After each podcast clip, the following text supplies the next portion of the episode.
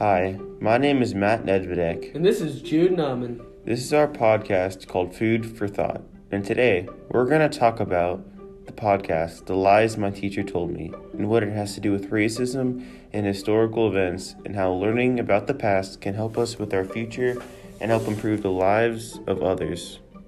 The lies my teacher told me is about how the textbooks don't give correct information. For instance, they mentioned how all slave owners were bad, and it's just not true. Some slave owners fed them good amounts of food, gave them good amounts of water, and were good to them just in general. They were nice, they didn't whip them, and they even bought them the freedom from the horrible slave trade.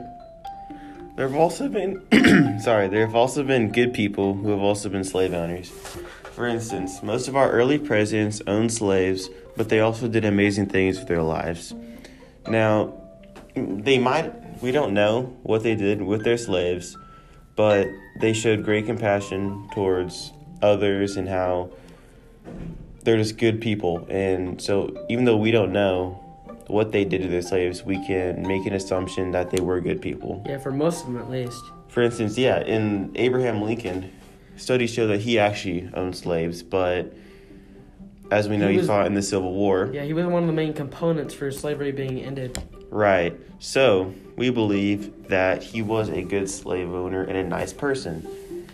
Now, we're not saying slavery is good in any means, but we are saying that Yeah, there Some are people good. were good to their slaves, and Right. not everyone was bad. Right. It's just a common mis- misconception that everyone was mean to them. Right. Okay. Now, we, as we, we do think some of the tech, facts in textbooks are false, but we also think some are right. Yeah. Now, there's no true way to know what actually happened because we're just relying on stories that have been passed down through generations. And they can get, you know, mixed up. Right. And people tend to tell the truth or bend the truth when it gets to be personal to them and about their culture or their race or anything that just has to do with them.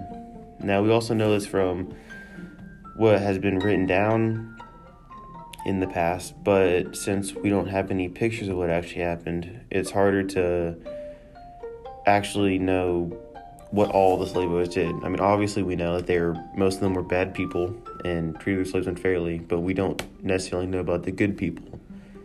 Yeah. Because there's not a lot written about them. Because everyone's just trying to show light to the bad part of slavery. Right? Even, Even though, though we're not saying slavery is good. it was terrible, it's just Yes. there were we do believe that there were good people who owned slaves, even if they were not written about. Now, in the podcast, they talked about how the teachers were to blame for not giving the correct information, although they were just telling the kids their information about the slaves, but that's what they were supposed to do. That's their curriculum. And so I don't think we should blame the teachers for teaching us the wrong information.